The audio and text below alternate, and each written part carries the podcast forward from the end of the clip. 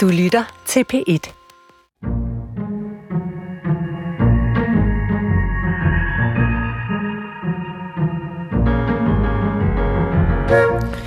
Forleden så tog jeg mig selv i det igen. Jeg har en mærkelig vane med at gå og tale med hunden derhjemme. Jeg øh, forklarer ham ting, jeg spørger ham om ting, og nu er jeg også begyndt at diskutere ting med ham. Problemet er, at han svarer mig. Ikke på øh, hundesprog med et wuff, men med min stemme, som jeg så laver om til lejligheden. Man kan sige, at jeg svarer mig selv på hundens vegne som hunden, og så fortsætter jeg ellers diskussionen. Og det er ikke helt sundt, tænker jeg. Min adfærd kan selvfølgelig skyldes, at jeg simpelthen bare er mærkelig, men det kan også være, at jeg bare er blevet helt utrolig ensom på det sidste. Jeg øh, ser nærmest ingen mennesker, jeg har hverken mand eller børn, og jeg bor alene.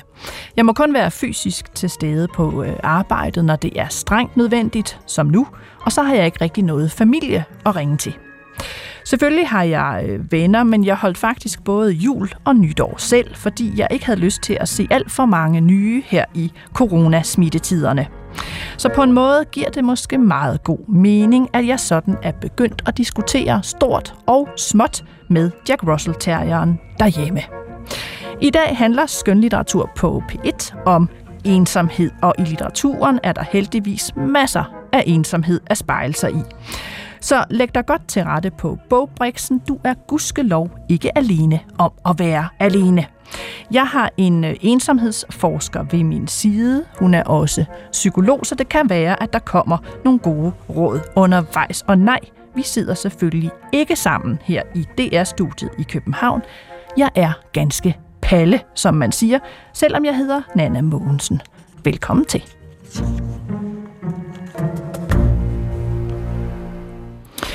Ja, og så ledes kom vi i gang med det ensomste program på øh, P1 lige nu.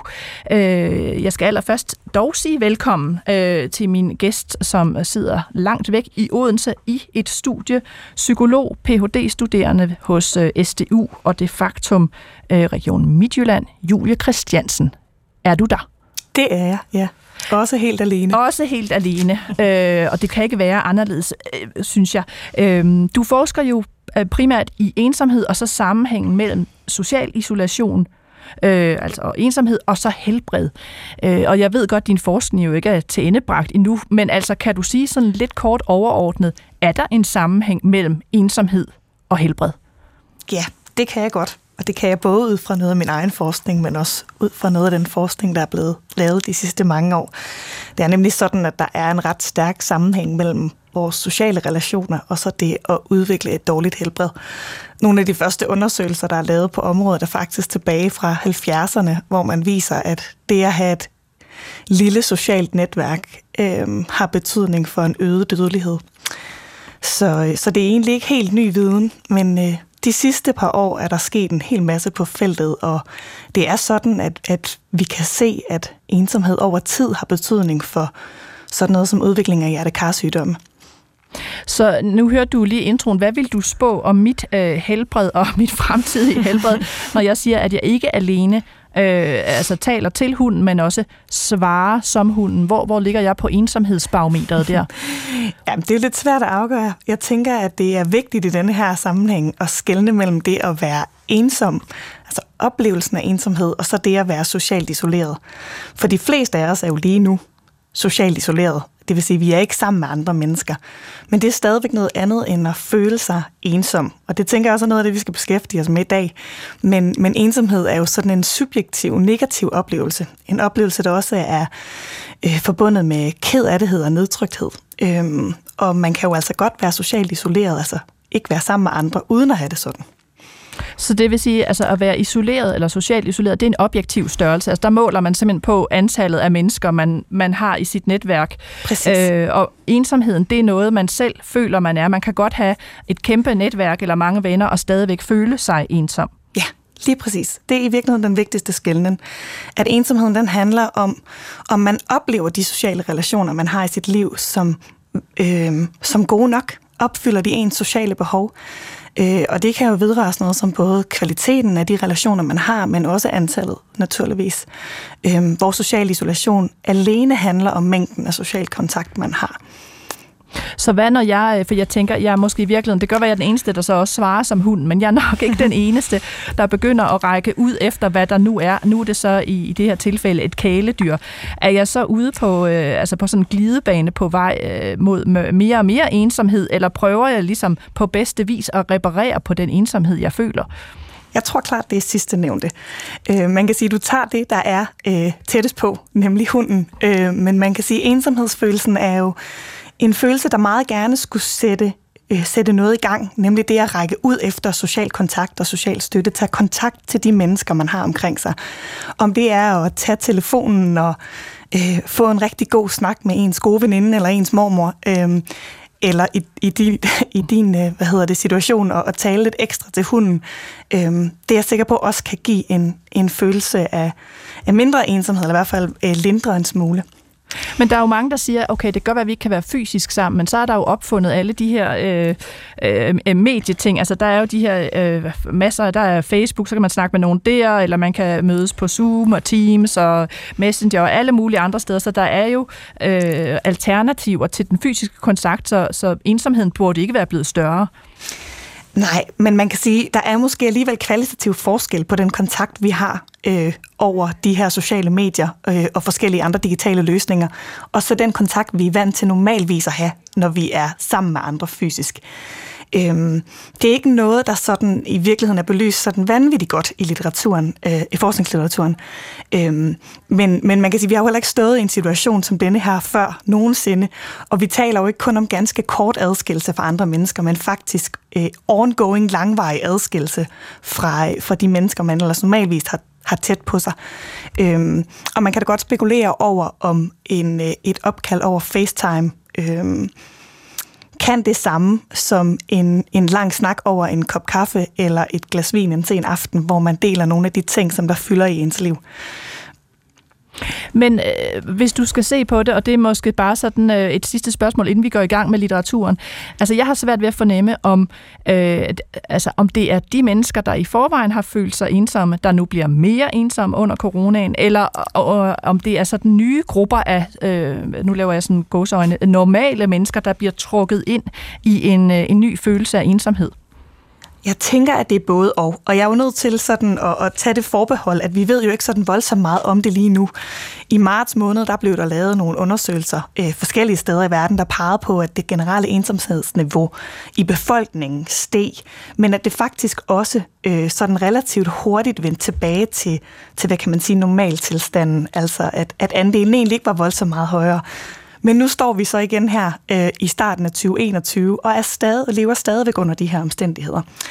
Øh, så jeg tænker, at det rykker ved den måde, vi er på øh, alle sammen med andre mennesker, og derfor er det også svært at forestille sig, at det ikke har betydning for det generelle niveau af ensomhed, eller at andelen af ensomme stiger generelt. Men der er ikke nogen tvivl om, at dem, der i forvejen har kæmpet med en følelse af ensomhed, og dem, der i forvejen måske har været socialt isoleret og ikke haft mange kontakter, de har måske netop haft en endnu sværere periode, hvor følelsen af ensomhed har kunnet øh, intensiveres.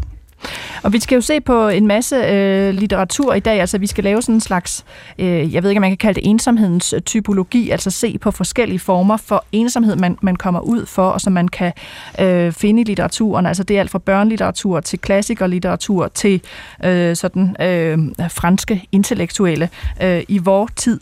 Øh, og når jeg så præsenterer alt det i programmet, øh, så kan jeg godt tænke, hjælper det nu lytteren? Altså fordi nu kan lytteren så spejle sig i en eller anden form for ensomhed, eller trækker jeg i virkeligheden lytterne øh, ned i et endnu mørkere hul af ensomhed ved at lave sådan et program? Tværtimod så tænker jeg, at det er øh, vigtigt at huske på, at ensomhedsfølelsen er en universel følelse. Det er altså noget, de fleste af os kender til. Og jo mere vi måske særligt i denne her tid øh, kan aftabuisere og sørge for at normalisere denne her følelse, det er, øh, jo bedre er det. Øh, ensomhedsfølelsen er noget, der opstår for, for langt de fleste af os på et eller andet tidspunkt i livet. Øh, og det er altså ikke kun noget, som en særlig gruppe af befolkningen oplever. Og det er jeg sikker på, at litteraturen kan være med til at belyse, og netop det at opleve at, kunne spejle sig i, at andre har det, eller har oplevet nogle af de samme ting, som man selv har. Så lad os øh, hoppe ud i det, og øh, lad os hoppe ud i, i ensomheden på børneniveau. Øh, det skal nemlig handle om øh, den roman, som, eller roman, det er jo sådan en lille øh, børnebog, jeg ved ikke, om man kan kalde det roman, der hedder Palle alene i verden. Det er en, en, øh, en børneklassiker. Hvordan havde du det med den bog som barn? den havde jeg lidt et ambivalent forhold til, og måske var det også noget af det, der kickstartede min interesse for det her felt. Øhm, fordi jeg synes faktisk, den var redselsfuld. Jeg kan huske, at det var sådan noget, jeg havde mareridt om om natten, og, og første gang min far læste den for mig, der kan jeg huske, at jeg var, jeg var simpelthen så bange.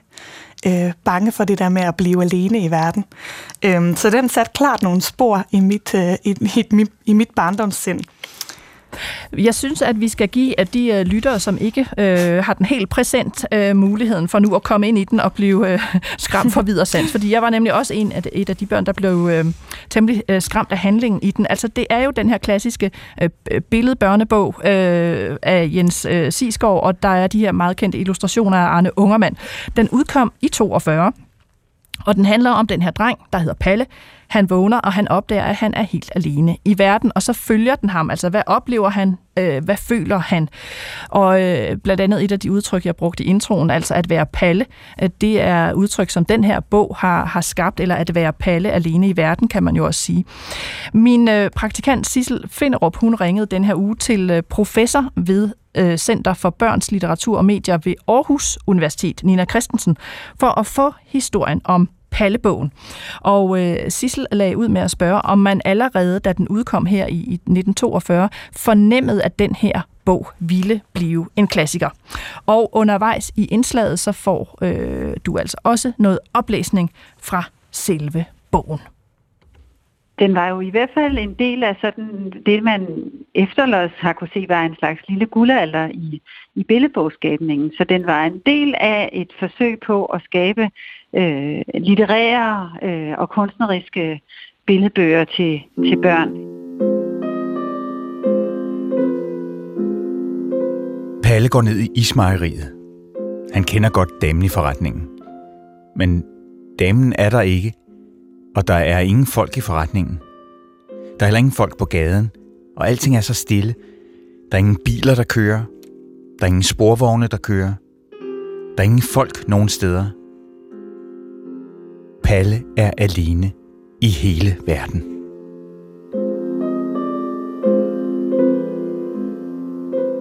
Man ville, man ville gerne have barnet i centrum, og man ville øh, gerne øh, diskutere med børn også, hvad, hvad det var for et samfund, vi skulle leve i. Og, og der spiller Palle alene i verden jo øh, en rolle som som sådan et, et ekstremt eksempel på, hvad vil det sige, hvis vi ikke er en del af, af et samfund og et fællesskab. Hvad, hvordan er det at være helt alene?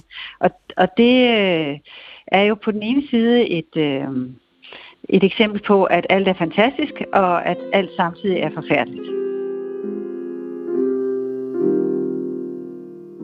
Palle går ind i alle forretninger, og der er slet ingen mennesker. De er væk alle sammen. Palle går også ind i en chokoladebutik og spiser noget chokolade. Han ved godt, at det må man ellers ikke, men nu er han alene i hele verden, og så gør det ikke noget. Palle synes, det er sjovt at være alene i hele verden. Han går ind i en grønforretning og spiser nogle æbler. Han kan ikke spise dem alle sammen, men han putter to appelsiner i lommen. Hvor er alle folk henne? Palle går ind i den park, hvor han plejer at lege sammen med de andre børn fra gården. Han går lige tværs over alle plænerne. Han ser godt, at der står sådan et skilt, græsset må ikke betrædes. Men det er lige meget, for han er jo alene i hele verden. Henne på legepladsen står Vippen.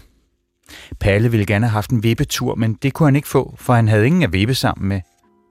Bare han havde haft Kirsten eller Paul at lege med.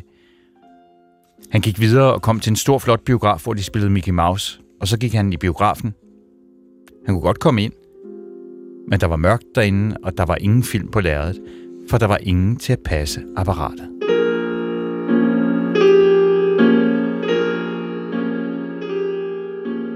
Bogen bygger jo på en undersøgelse, som Sisgaard lavede øh, med børn, hvad de ville gøre, hvis de var usynlige, spurgte han øh, om. Og så byggede han øh, historien på, på, på deres øh, svar på det.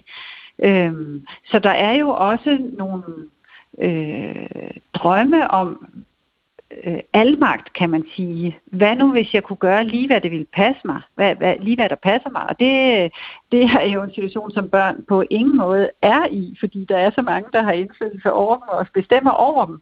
Altså man kan jo se lidt det samme, øh, øh, den samme øh, situation i Pippi, ikke? Som, som kan noget, som ingen børn kan, fordi hun er super rig og har, har kæmpe kræfter.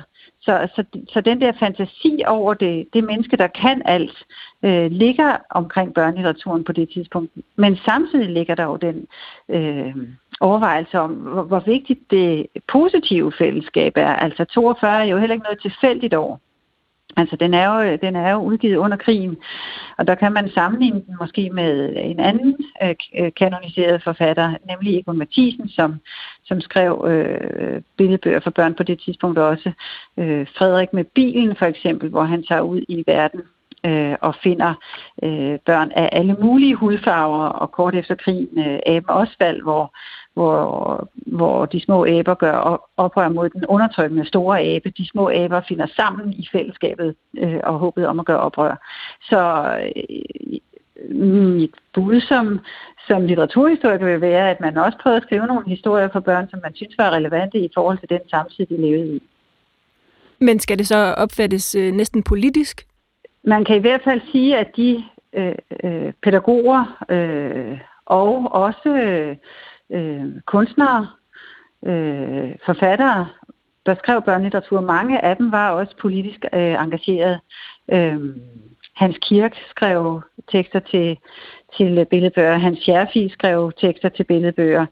Øh, så, så, der, så der var en, en stor opmærksomhed øh, over for, for øh, billedbogens indflydelse også på barnet i forhold til, hvilket øh, menneskeideal man gerne vil danne til. Menneskeideal, er det, det vil så sige, her er det jo i virkeligheden et, øh, et menneske, som er meget bevidst om, at det har brug for andre mennesker. Kan man sige det? der er tydeligvis et dannelsesideal omkring, at det at være helt alene i verden ikke, ikke er er drømmen. Og der er jo også øh, forskellige slutninger øh, på den historie. Ikke? Der kommer jo først den, hvor Palle øh, vågner op i sengen og er helt alene, og så bliver der lavet senere en udgave, efter at der var lavet en hollandsk øh, oversættelse, hvor, en, hvor slutningen var ændret til, at Palle han kom ud på legepladsen sammen med de andre i fællesskabet. Øh, så var det også den udgave, der var i Danmark øh, nogle år. Så øh, der er ingen tvivl om, at der var et, et øh, dannelsesideal i forhold til, at fællesskabet er vigtigt, og det at være øh, ubodeligt ensom, øh, det, ikke er, det ikke er vejen frem, hverken for små eller store individer. Palle var blevet sulten. Det var længe siden, han havde fået rigtig mad. Han gik ind på et fint hotel, men al maden var kold, og den var heller ikke helt færdig. Så prøvede han på at lave noget mad selv. Han hældte havregryn og vand i en gryde, og han tændte også for gassen – men havregrøden smagte ikke godt. Den var sveden, og han kunne næsten ikke få skeen ned i den, så hård var den. Nu var det slet ikke morsomt længere at være alene i hele verden. Palle længtes efter sine legekammerater og efter far og mor. Allermest efter mor. Ja, her var det bogen Palle alene i verden, som er udkommet på Gyldendal, skrevet af Jens Sisgaard med tegninger af Arne Ungermand, og det var Thor Leifer, der læste lidt uddrag for den. Og øh, Julie Christiansen, øh, nu har du siddet og lyttet lidt til, øh, til den her ensomhed, den her skræmmende ensomhed, man altså har pumpet ind i de danske børn, fra de var, øh, fra de var ganske små. Øh, hvordan reagerer børn på det her sådan psykologisk set? Altså jeg tænker, er det overhovedet en god idé at, øh, at læse sådan en bog for dem i dag? Øhm, altså ensomhed fylder jo faktisk i, i meget børnelitteratur. Øhm, og det er jo fordi, at det også er noget, der fylder for børn. øhm, det fylder måske på en anden måde for de mindste børn, end det gør for unge og voksne. Men det der at have venner og være en del af en vennegruppe, er bare noget, der fra en meget tidlig alder fylder helt vildt meget.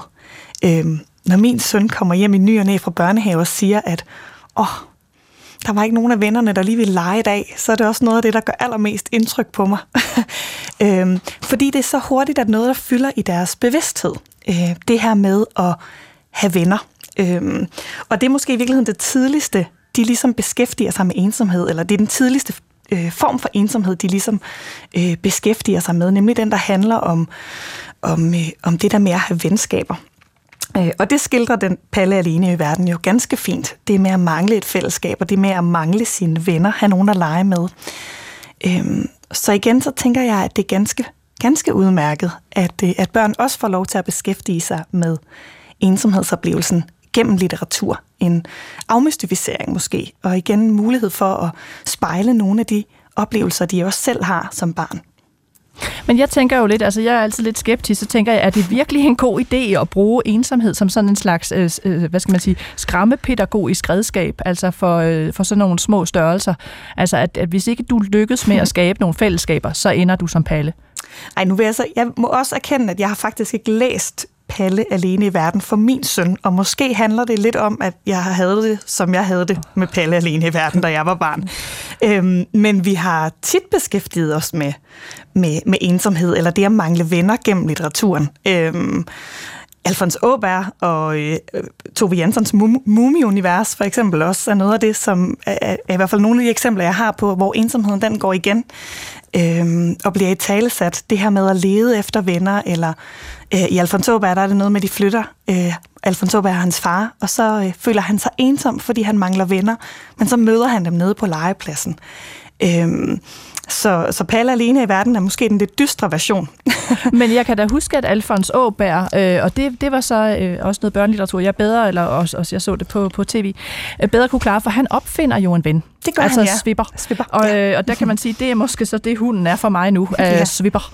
Øh, den lidt fiktive ven. Så han løser det jo på en måde. Det gør han. Han både løser det ved svipper og, og ved at opsøge venskaber også. Øhm, og, og også med Tove Jansson øh, i, i, mumi, i hendes mumibøger, blandt andet, vi læser øh, ofte Hvem trøster knytten, som, øh, som er meget, meget dyster, men det er også en, en lille knyt, der, der selv opsøger øh, og, og forsøger at finde, at finde kontakt øh, for at komme ud af sin, af sin ensomhed. Øh, det er meget, den er meget eksplicit, hvor at, at øh, Alfons Åberg naturligvis er mere let. Men ved man noget om, om de børn, der har øh, døjet med ensomhed, også er de voksne, der kommer til at døje med en ensomhedsfølelse? Eller kan man godt lægge øh, øh den, den barnets ensomhed fra sig og blive mere en succes i voksenlivet, hvad angår sociale relationer?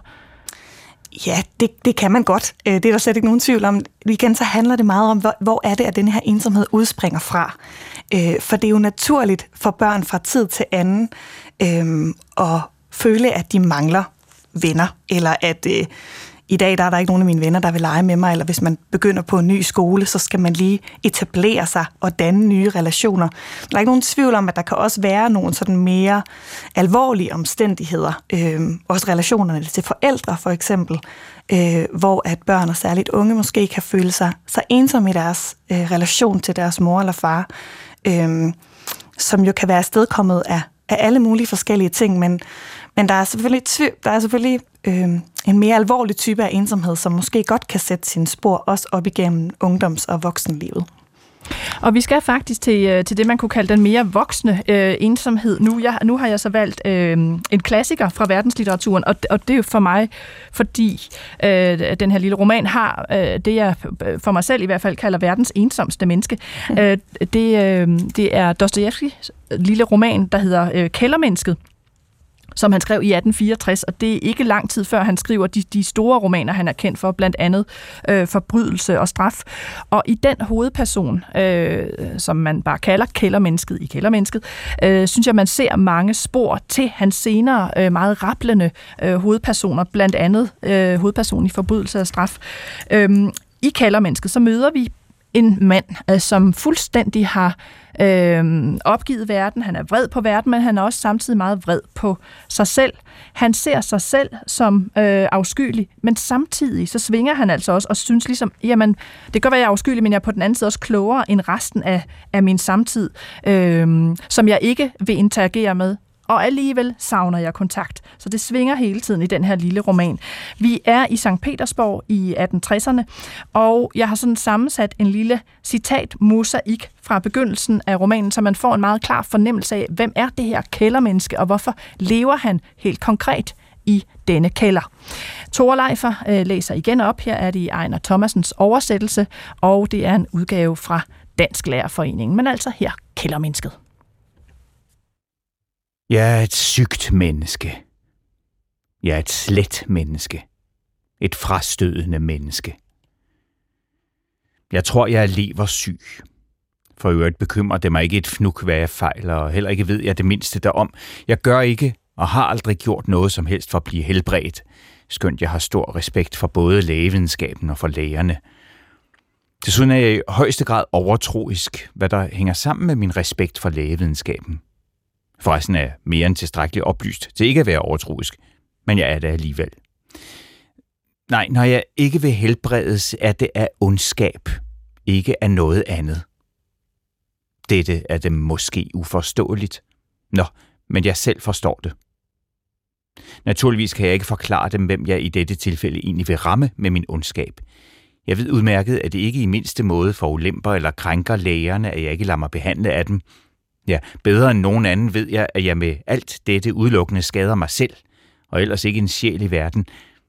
Men alligevel, at jeg ikke vil læges, er ondskab af mig, intet andet. Min lever behager at være syg.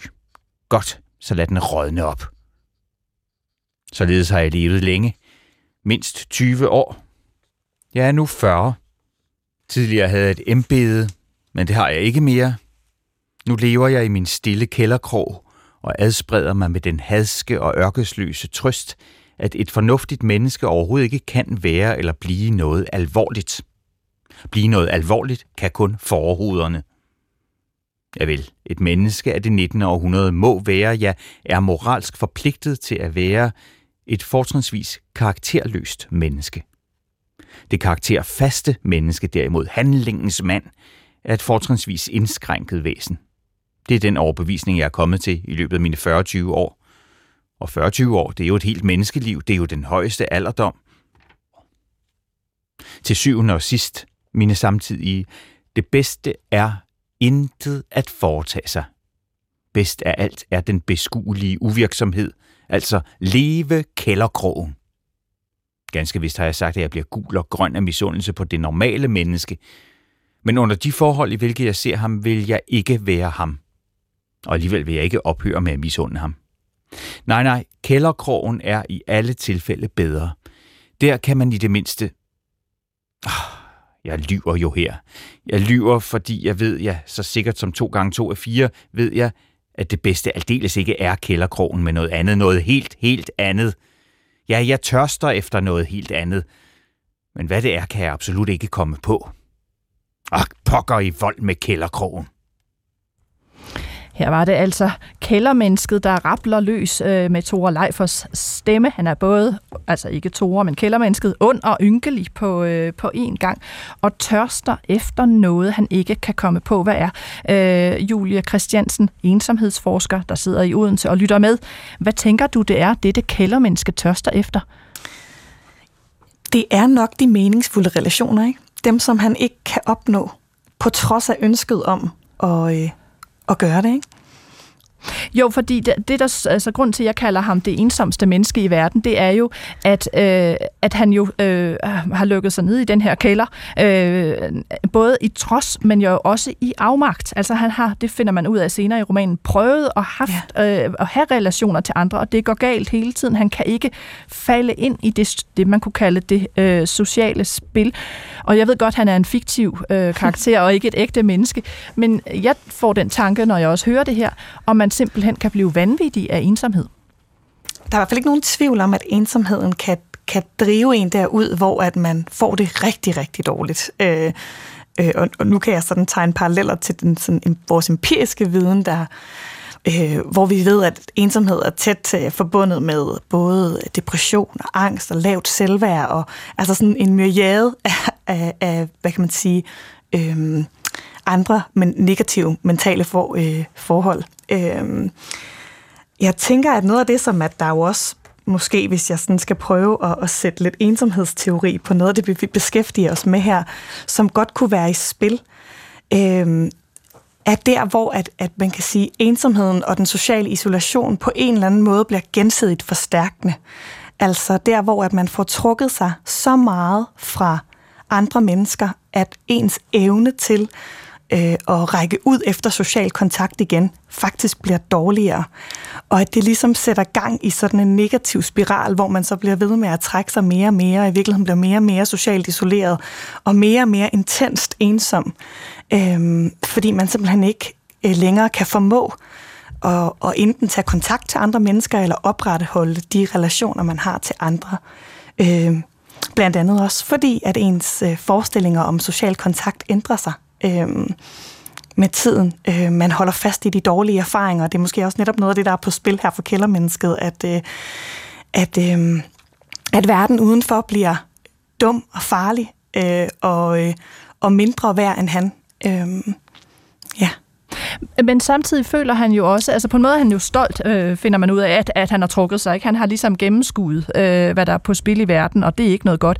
På den anden side er der jo også for ham en skam forbundet med ikke at øh, være en del af, af noget fællesskab. Og det er jo en skam, øh, øh, som mange også kan føle mm. i dag. Altså, det var heller ikke sådan, jeg styrtede ind på arbejde og sagde, nu skal I bare høre, øh, jeg har haft den øh, fedeste jul alene, og i øvrigt også det fedeste nytår alene.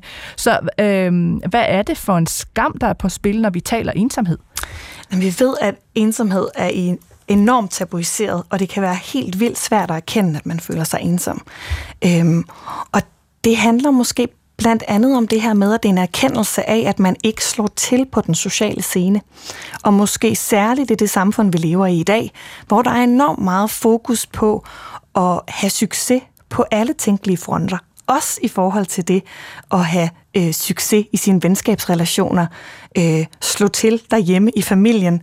Øh, og hvis man ikke gør det, så er det måske en oplevelse af, at man ikke helt gør det, som at andre mennesker gør. Øh, og det, det er derfor, det kan være så enormt svært at, at anerkende.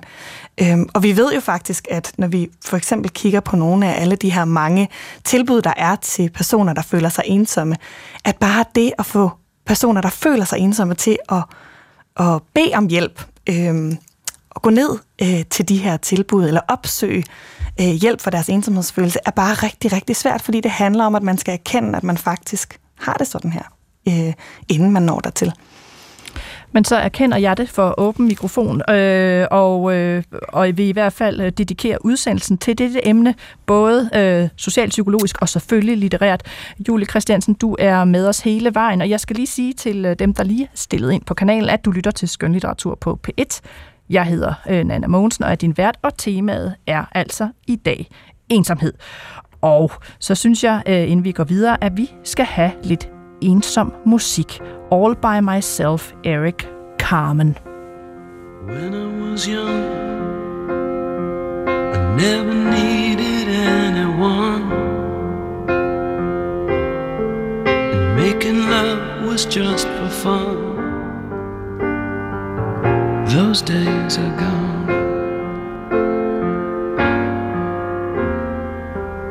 Living think of all the friends I've known. But when I dial the telephone, nobody's home.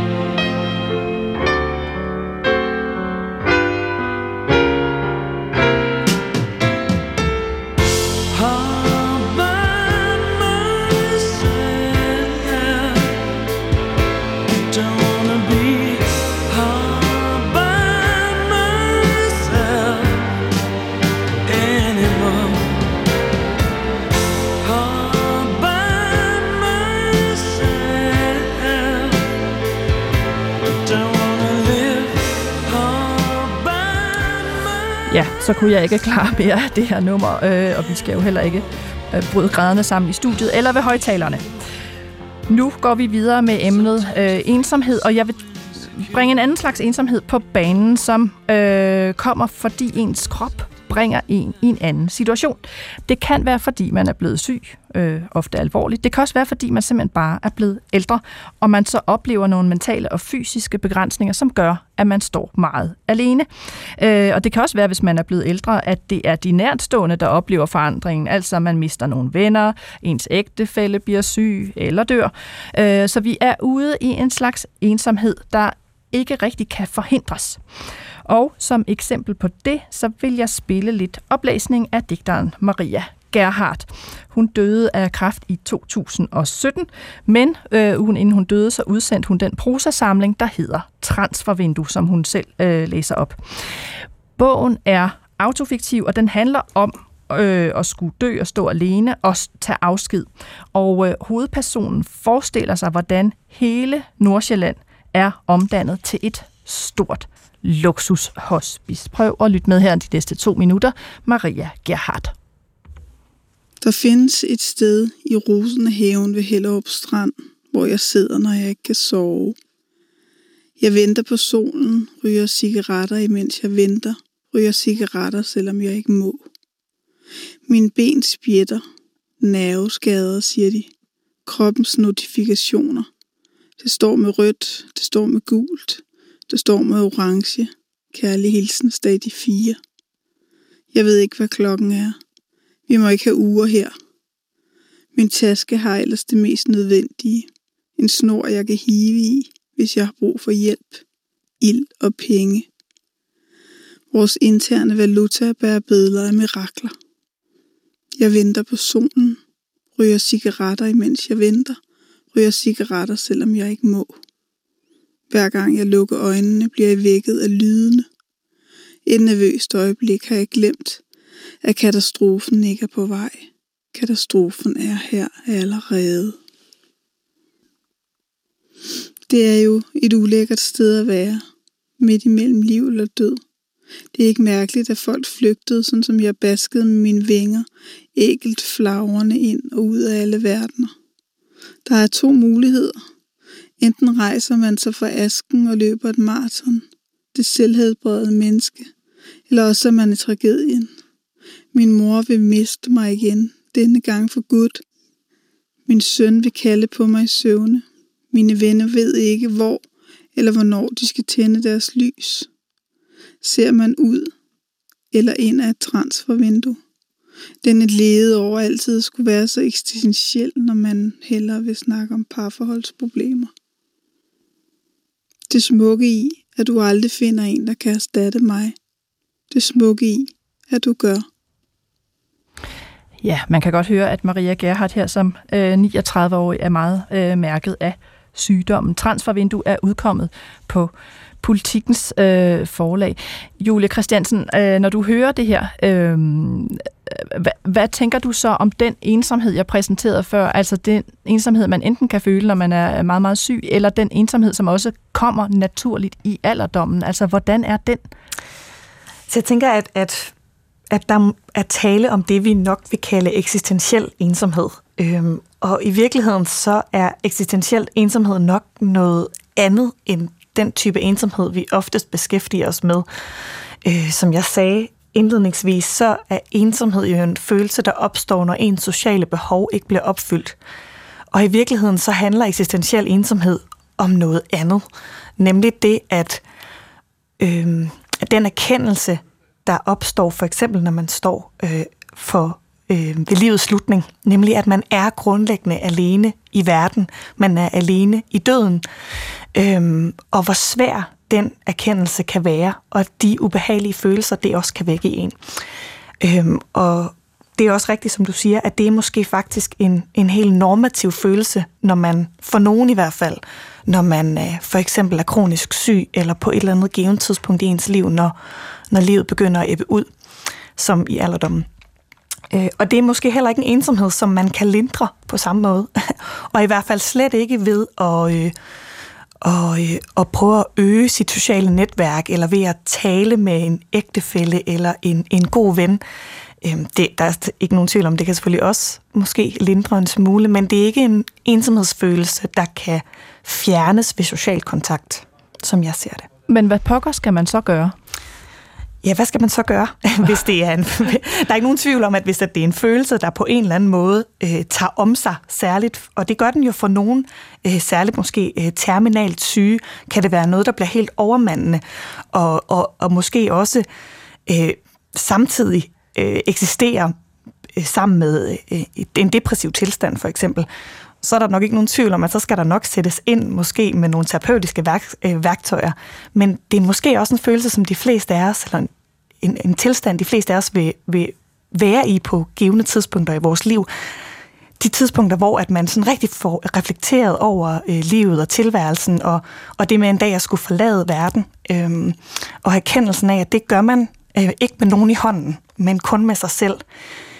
Og, og der er ikke nogen tvivl om, at den tanke, den kan måske godt være enormt skræmmende øhm, og i gang sætte en myriade af, af alt muligt, men, øh, men for de fleste tror jeg ikke, det er sådan, at, den, at den ligesom bliver overtagende.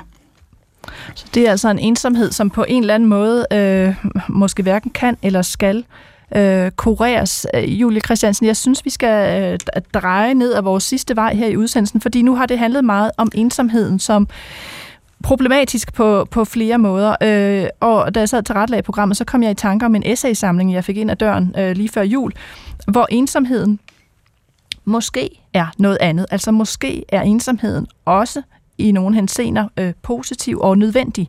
Øh, det drejer sig om den franske forfatter Michel Houellebecq, som har skrevet en øh, række essays, hvor han beskriver øh, forfatteren som en slags, det han kalder en hellig parasit. Og øh, så tog jeg simpelthen fat i øh, forfatter Niels Lyngsø, som er kender af Michel Houellebecqs øh, forfatterskab. Han har oversat en del af hans øh, romaner, og altså de her nyudgivende essays, hvor nogle er skrevet for, for mange år siden.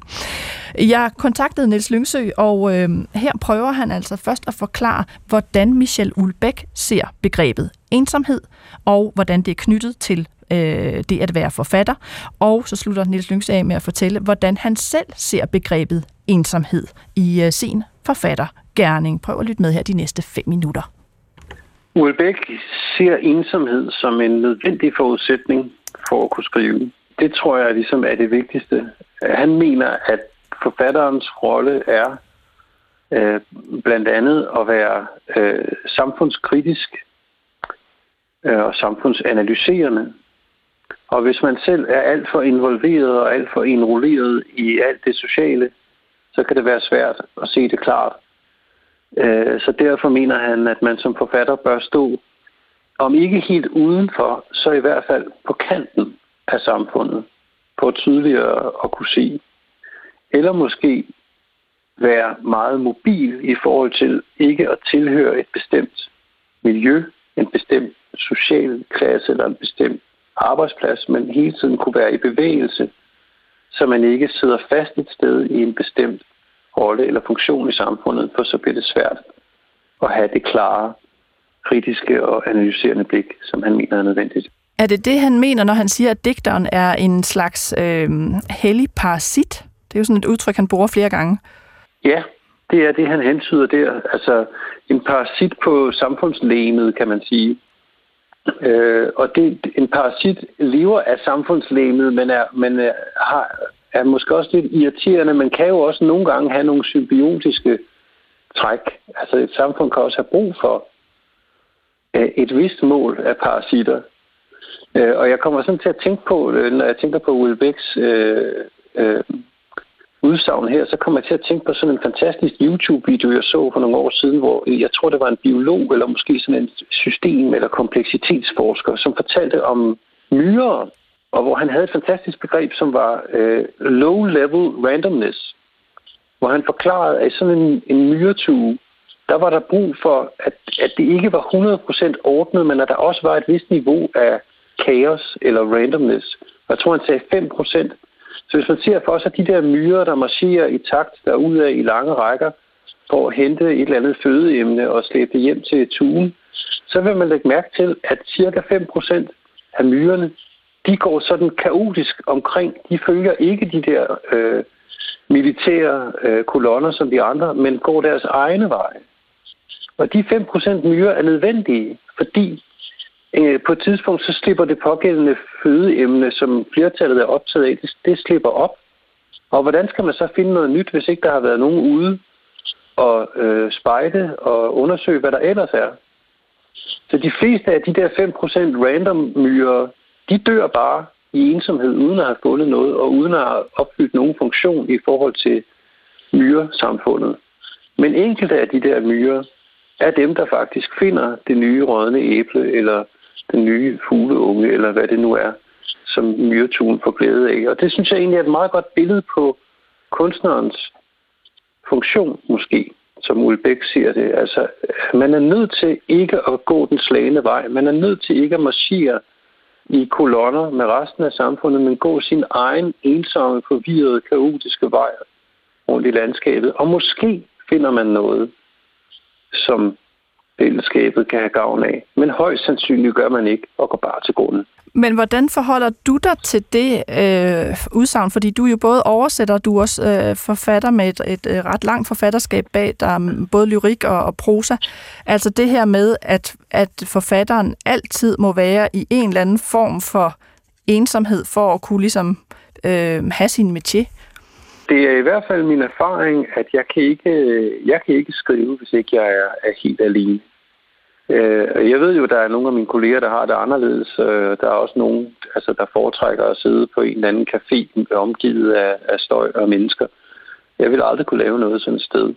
Så jeg, så, jeg, så jeg deler til dels, jeg vil nok ikke udtrykke mig helt så patetisk, som, som Uel gør, men jeg deler til dels hans synspunkt om, at man er nødt til at isolere sig, og, og, og, og jeg ser nok også lidt mig selv som en af de der 5% øh, myrer, som ikke går den slagende vej. Altså det gælder både mit arbejdsliv og mit privatliv, og altså den måde, mit liv i det hele taget har formet sig på, er ikke som flertallets.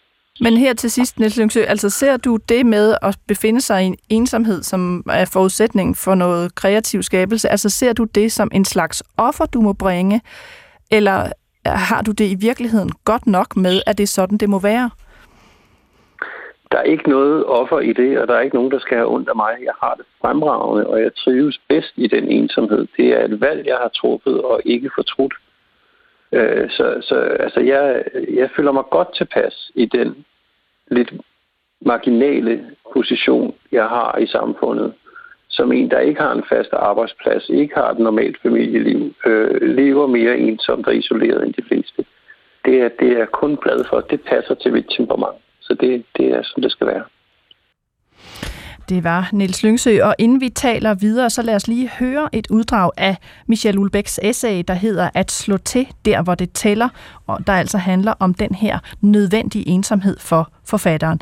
Niels Lyngsø har oversat, Katarina Lefkovic øh, læser, og essayet er trygt i den nye udgivelse, der hedder At holde sig i live og andre tekster, udgivet af forlaget Vinter. Her er Michel Ulbæk. Det samfund, I lever i, har som mål at ødelægge jer. I har også den mulighed i jer. Det våben, det benytter, er ligegyldighed. I kan ikke tillade jer at indtage samme holdning. Gå til angreb. Et hvert samfund har sine svage punkter, sine sår. Sæt fingeren i såret og tryk til. Grav i de emner, som ingen har lyst til at høre om. Bagsiden af facaden. Insister på sygdommen, dødskampen, grimheden, Tal om døden og glemslen, om jalousien, ligegyldigheden, frustrationen, fraværet af kærlighed. Vær afskyvækkende, så vil I tale sandt. Tilslut jer ingenting, eller tilslut jer noget og forråd det så straks. Intet teoretisk tilhørsforhold må opholde jer særlig længe. En militant holdning gør en lykkelig, og I skal ikke være lykkelige. I er på ulykkens side. I er skyggesiden. I kan ikke elske både sandheden og verden, men I har allerede valgt. Nu består problemet i at holde fast i det valg. Jeg opfordrer jer til at holde modet oppe. Ikke at I har noget som helst at håbe på, tværtimod. I skal vide, at I kommer til at blive meget alene. De fleste mennesker finder sig til rette med livet, ellers dør de. I er levende selvmordere. I takt med, at I nærmer jer sandheden, forværres jeres ensomhed. Bygningen er pragtfuld, men forladt. I går omkring i tomme sale, der giver genlyd af jeres skridt. Ja, jeg var det altså, som Michel Houellebecq ser øh, forfatterens øh, livsbane gå rundt i øh, tomme sale, hvor der bare er øh, genlyd af skridtene. Julie Christiansen, øh, man kan jo sige, måske lyder det ikke ligefrem lygtigt, men det lyder som en nødvendig ensomhed, i hvert fald øh, for nogle forfattere. Vi har ikke talt så meget om den nødvendige ensomhed, eller også den ensomhed, der lige frem kan være positiv, altså som en slags kreativ ensomhed. Øh, har vi slet ikke et ord for den på dansk? Nej, det har vi, som jeg ser det, ikke. Øhm, og det handler nok et langt stykke hen ad vejen om, at ensomhed ikke er det ord. øhm, på engelsk, der findes der blandt andet ordet solitude, der ganske glimrende beskriver det her med at være i en tilstand af kreativitet og ro og refleksion, øh, samtidig med, at man er alene og har trukket sig tilbage. Øhm, og der er min oplevelse, at vi fejlagtigt kommer til i Danmark i hvert fald, øhm, nok også andre steder, at snakke om det, der hedder, nogen kalder den gode eller den positive ensomhed. For det er jo sådan, at ensomhed per definition aldrig er positivt, men altid er en negativ oplevelse. Øh, altså det føles ubehageligt i sin grundessens. Så derfor der er det heller ikke muligt at trives øh, at trives i sin ensomhed. Øh, Altså det er simpelthen en sproglig øh, sludersætning, fordi at, at øh, øh, ensomhed altid er negativt øh, konnoteret. Ja, det, det vil jeg våge på. Den, den påstand vil jeg våge, ja. At, øh, at, og det er ærgerligt, at vi ikke har et, et godt ord på dansk, der dækker det, som jeg kan fornemme, at rigtig mange, inklusive mig selv, også har brug for nogle gange, og i tale sætte netop det med at trække sig fra andre, nogle gange i kortere og længere perioder, for netop at få muligheden for fordybelse og, øh, og indgående refleksion øh, uden indblanding fra omverdenen.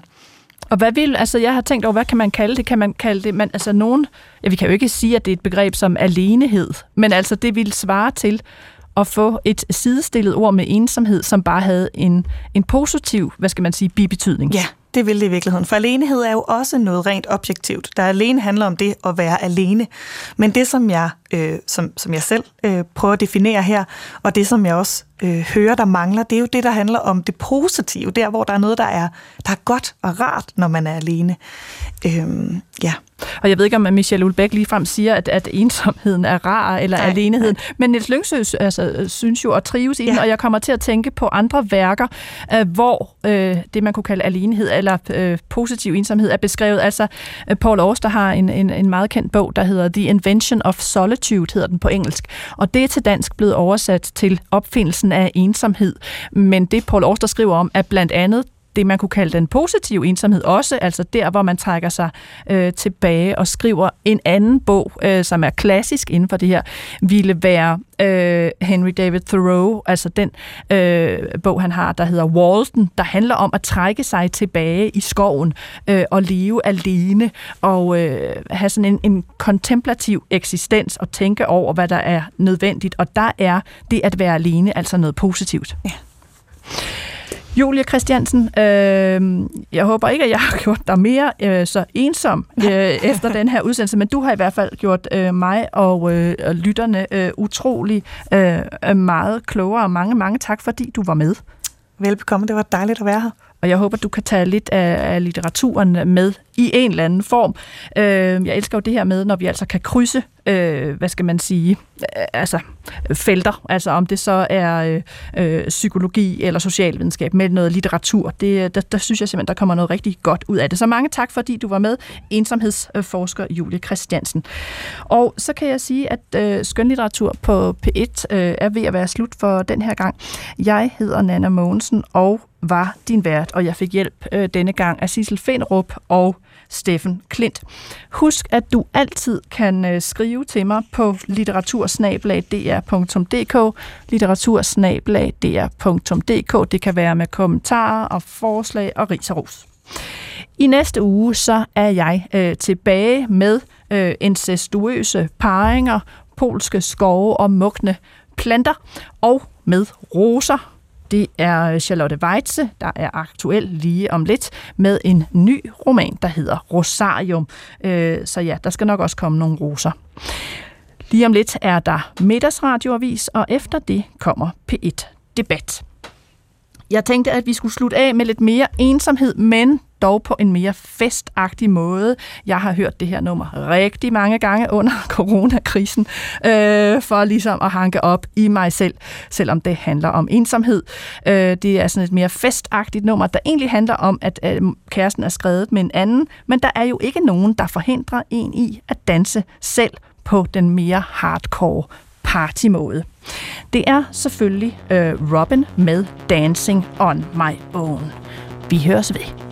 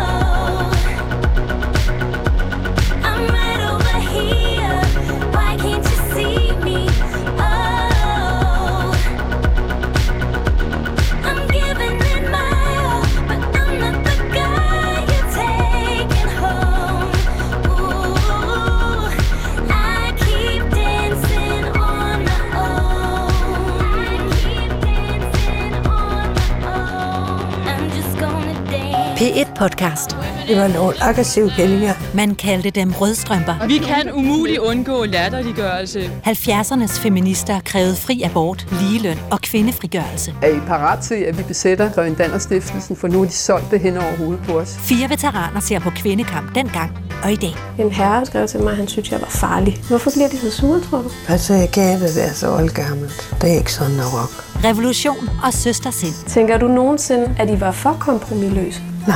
Podcast i fire afsnit, lige nu i appen DR Lyd.